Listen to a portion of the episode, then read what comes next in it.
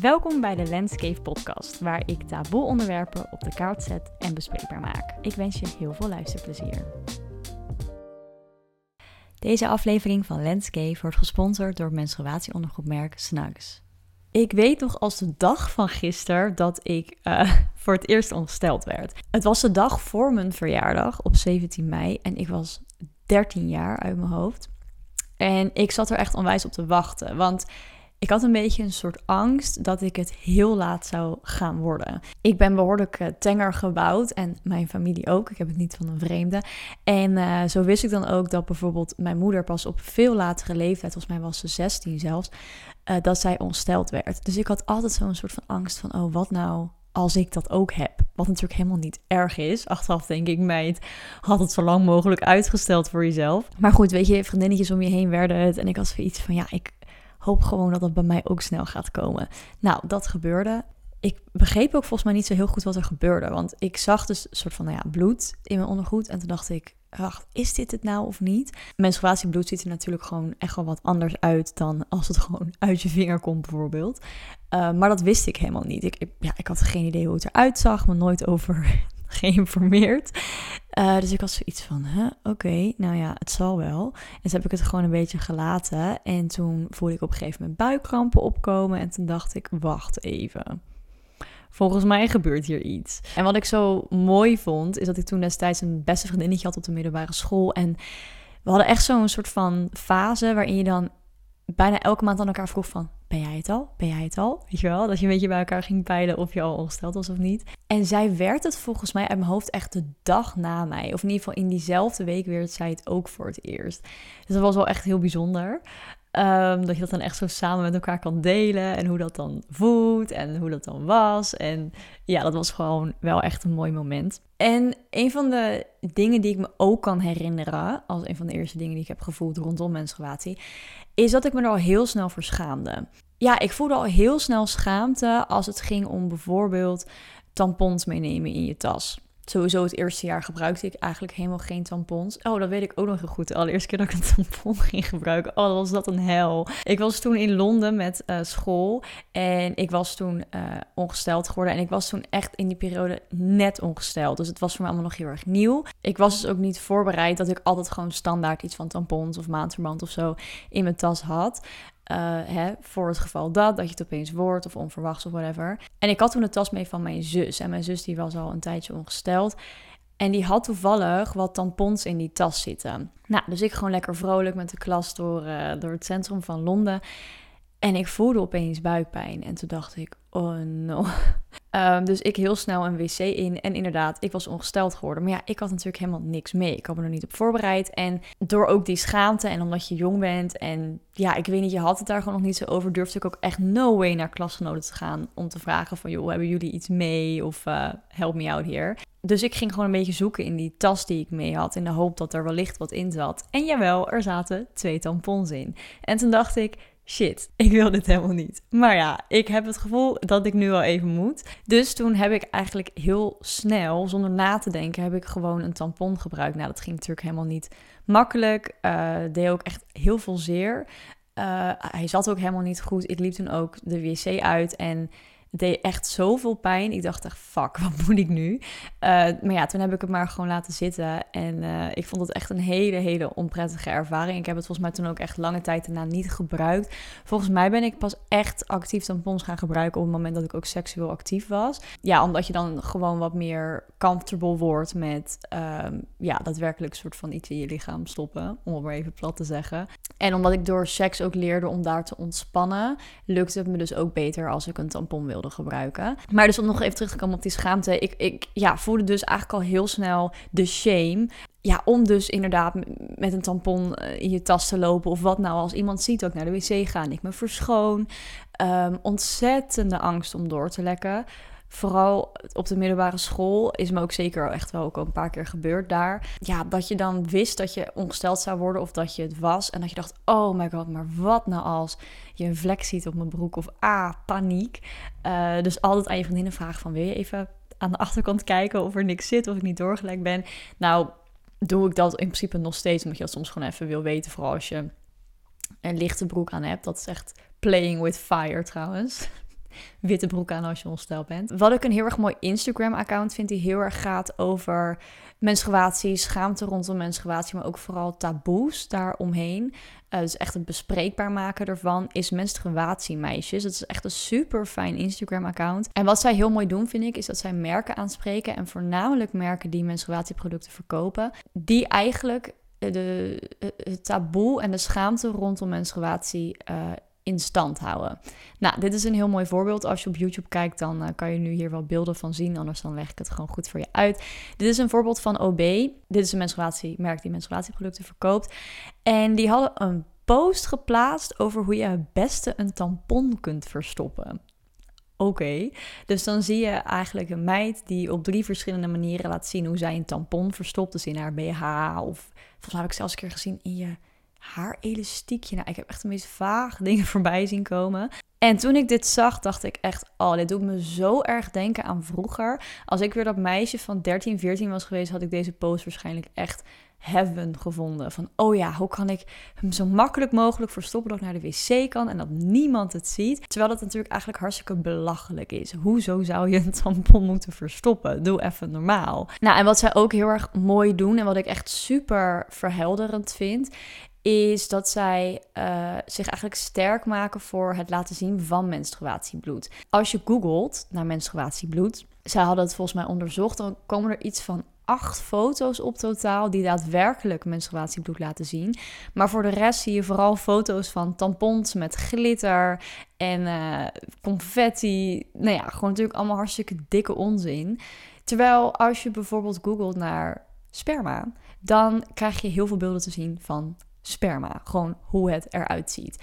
Dus zijn zij eigenlijk een soort actie begonnen om uh, met elkaar te delen hoe menstruatiebloed eruit ziet. Dus dat je dus een foto maakt van dus je maandverband of tampon en dat dus deelt, zodat er op het internet daar meer over te vinden is. En toen ik dat voor het eerst las, dacht ik, wow, intens.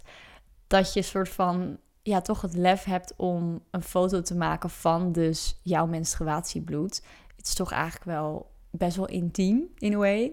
Maar aan de andere kant dacht ik, ja, het is maar bloed. En hoe raar is het eigenlijk dat er zo weinig te vinden is over hoe menstruatiebloed eruit ziet, wat voor kleuren het allemaal kan hebben. Want zoals ik ook zei, toen ik het voor het eerst werd, herkende ik het bijna niet, omdat ik dacht, ja, maar dit is niet, dit is niet hoe ik het ken. Ik heb hier voor mij een mandje liggen. Met allemaal verschillende menstruatieproducten. Want als ik iets veel heb geprobeerd door de jaren heen, dan zijn het eigenlijk wel alle vormen en maten van menstruatieproducten die er bestaan. De eerste paar jaren dat ik ongesteld was, heb ik voornamelijk maandverband gebruikt en tampons. Toen ik besloot om met de pil te stoppen een paar jaar geleden, toen kwam mijn natuurlijke flow weer terug. En omdat ik me destijds heel erg aan het verdiepen was in wat uh, anticonceptie allemaal met je kan doen, dus voornamelijk de pil, de hormonen die je slikt. Ik, ja, ik, ik was me gewoon meer aan het verdiepen van wat stop ik eigenlijk in mijn lichaam. Ben ik daarin eigenlijk ook mijn zoektocht gestart naar wat zit er eigenlijk in tampons en in maandverband? En is dat eigenlijk wel zo goed voor je om te gebruiken? Nou, toen schoot ik echt in een soort van rabbit hole van uh, wetenschappelijke artikelen en TED Talks. En daarin kwam eigenlijk al heel snel naar voren dat er echt heel veel shit in uh, tampons en maandverband kan zitten. Waaronder chloor en parfum. En ik heb zelfs ook een keer gelezen, ik weet niet in hoeverre die wetgeving uh, daar nu in is veranderd, maar dat er uh, voor een lange tijd een wetgeving was dat ze niet hoefden te vermelden wat er in een tampon zit. Dus op de verpakking kan je pretty much niet zien wat er is gebruikt om die tampon te maken. En daarin dacht ik echt, wat de actual fuck. Dit stop je wel gewoon in je lichaam. Hoezo worden wij vrouwen hier niet over geïnformeerd? Nou, ik was er helemaal van in shock. Maar hoe vaak zie je ook die reclames van Always of OB, waarin uh, ze dan dus ook zeggen: hè, maandverband met een geurtje. Om dus, nou ja, de bepaalde geurtjes te verbloemen. Om het allemaal lekkerder te laten ruiken. Maar ja, parfum daar beneden mij niet bellen. Echt niet. Dat is gewoon echt niet goed voor je pH-waarde. En al helemaal niet als we nadenken over chloor. Um, dus toen dacht ik, oké, ik stop la direct met uh, normale tampons gebruiken die ik ken. Dus van Always of OB of dat soort merken. Nou, toen ben ik bij 100% uh, organisch katoen uh, tampons gekomen. Je hebt verschillende merken daarin. Ik heb hier eentje van Joni liggen. Ik heb ook vaak pakjes van Sanatuur gebruikt. Daar heb ik toen ook nog een tijdje samenwerking mee gehad. Ja, om dus zeker ervan te zijn dat ik producten gebruik die dus niet onder chloor en parfum zitten en al dat soort zooi. Nou, dus daar was ik eigenlijk een tijdje best wel tevreden mee. Maar toen op een gegeven moment dacht ik, ja, ik wil eigenlijk ook wel op zoek naar iets meer duurzame opties voor mezelf. Uh, ja, menstruatieproducten zijn best wel duur, voornamelijk als je dus echt overgaat naar organisch uh, katoen. Ik weet dat je voor zo'n pakje van Joni ongeveer 4 euro betaalt. Uh, nou, dan zitten er 16 in. Op zich kan ik hier dus gewoon een hele menstruatieweek mee doen. Uh, ligt natuurlijk heel erg ook aan hoe heavy hè, je eigen flow is. Maar als je dat elke maand moet doen, nou ja, dat is gewoon best wel duur. Dat telt best wel op bij elkaar zo per, per jaar. Um, en ik vond het ook wel gewoon leuk om te kijken van wat is er eigenlijk nog meer out there. Toen heb ik de menstruatiecup ontdekt.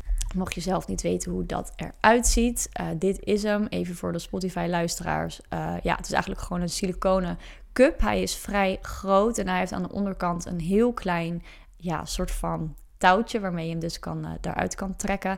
En hij heeft aan de bovenkant een behoorlijk dikke rand. En je kan deze cup dus helemaal vouwen. Dus eigenlijk kan je hem zo dubbel vouwen, waardoor je hem dus zo inwendig in kan brengen. Dus dat je hem niet op deze manier zo pop erin moet uh, brengen, want dat is vrij, uh, vrij heftig. Wat ik er alleen zelf uh, niet zo prettig aan vond, is dat ik hem heel pijnlijk vond. Wat ik al eerder zei, er zit dus echt best wel een behoorlijk dikke rand aan de bovenkant. Nou, die vond ik echt niet prettig met inbrengen en uit, eruit halen ervan. Sowieso werd ook aangeraden om iets van water of glijmiddel te gebruiken als je hem inbrengt. Nou, ik had dat echt wel nodig. Ja, dus dat hielp wel een beetje.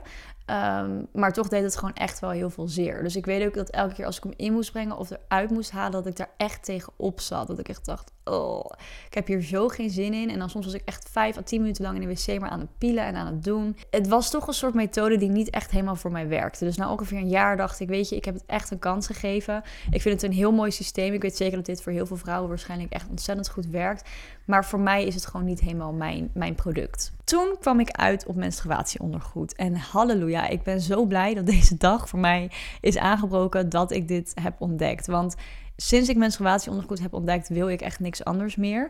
Um, ik heb het hier zo liggen. Dit is hoe menstruatieondergoed eruit ziet. Dit is toevallig een hele high-waisted grote. Ik heb twee verschillende boekjes hier liggen. Dit is een wat, uh, wat kleinere variant. Het is eigenlijk gewoon een heel simpel zwart broekje. Uh, hij ziet er niet uh, heel anders uit dan gewoon een normale onderbroek. En er zitten dus uh, van die uh, pads in verwerkt. Dat zie je ook eigenlijk helemaal niet. Ik zie het altijd een beetje voor me als een soort van maandverband... wat helemaal in de onderbroek zit verweven. Um, is natuurlijk gewoon een heel mooi systeem voor bedacht. Maar je, je, je ziet dus eigenlijk helemaal niet uh, dat er zo'n pad in zit. Je voelt hem wel, die is ook behoorlijk groot.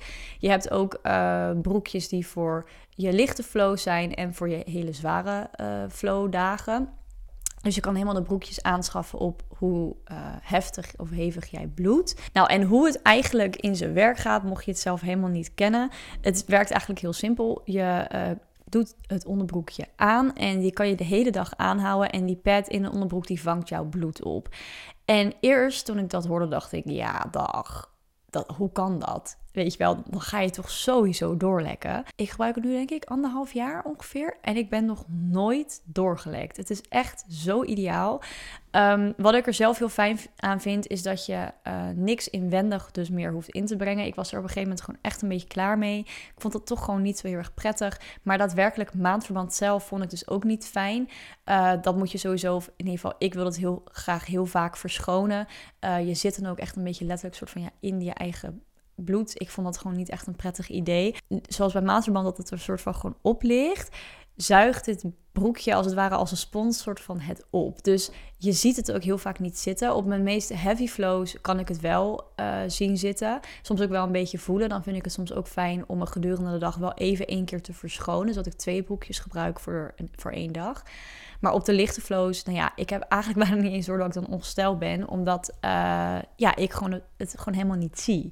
Dus dat is echt ideaal. Ik ga zelf altijd voor de zwarte broekjes. Maar Snacks heeft ook modellen in het beige, rood en groen. Dus je kan helemaal lekker kleurrijk gaan als je wil. En wat ik ook heel fijn vind aan de broekjes van Snacks is dat ze zijn gemaakt van 100% organisch katoen en van Tencel Lyocell. Dit maken de broekjes niet alleen duurzaam, maar ook gewoon echt heel erg fijn voor je pH-waarde, waar ik zelf dus heel veel waarde aan hecht. En dat zorgt er ook voor dat het broekje gewoon lekker uh, luchtig is. Mocht je nou denken, meid, dit klinkt fantastisch, dit wil ik ook, dan heb ik goed nieuws, want ik mag namelijk in samenwerking met Snacks een kortingscode van 15% weggeven op uh, je gehele bestelling op de webshop van Snacks. Dat is met de code LENSCAVE in hoofdletters, dat is L-E-N-S C-A-V-E. De code is geldig vanaf 17 juli tot en met 31 juli. Hier beneden in de beschrijving staat het linkje naar de webshop van Snacks en daar staat ook meteen een kortingscode. Dan kan je hem gewoon lekker makkelijk copy-pasten. Nou, en nu we het over menstruatieproduct hebben gehad, wil ik even een andere boeg in. Namelijk het stigma rondom seks hebben als je menstrueert.